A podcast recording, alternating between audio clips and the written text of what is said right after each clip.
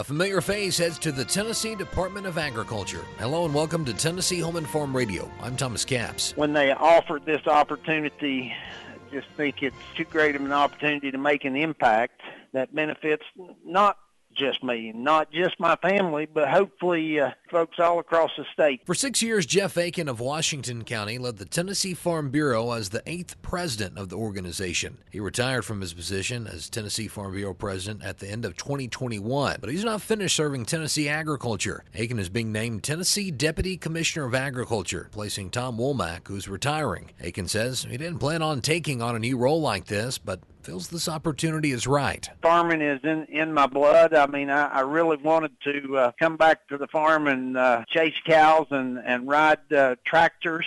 But uh, the opportunity to make a positive impact for farmers all across this state was just something that I, I don't know, feel compelled to hopefully try to make a difference. I've been blessed uh, with a lot, and and hopefully I think this is an opportunity to try to give back and, and make positive impact for other other folks. And Aiken will oversee the day-to-day operations at the Tennessee Department of Agriculture. Governor Bill Lee says it's critical to have someone with Aiken's experience and integrity to help guide the most important industry in the state. The importance of having someone who understands it from the ground up is critical, and Jeff brings that. Aiken says he's excited to get started at the department and work with all Tennessee ag groups and commodities. I think we are blessed in Tennessee to have the best collaboration and partnership among all entities involved in agriculture, probably than anywhere in the United States. And that has served us well, will continue to serve us well, and I think something that we need to continue to build upon to,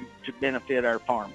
Aiken will begin his post as Deputy Commissioner on March 1st. For Tennessee Home and Farm Radio, I'm Thomas Capps.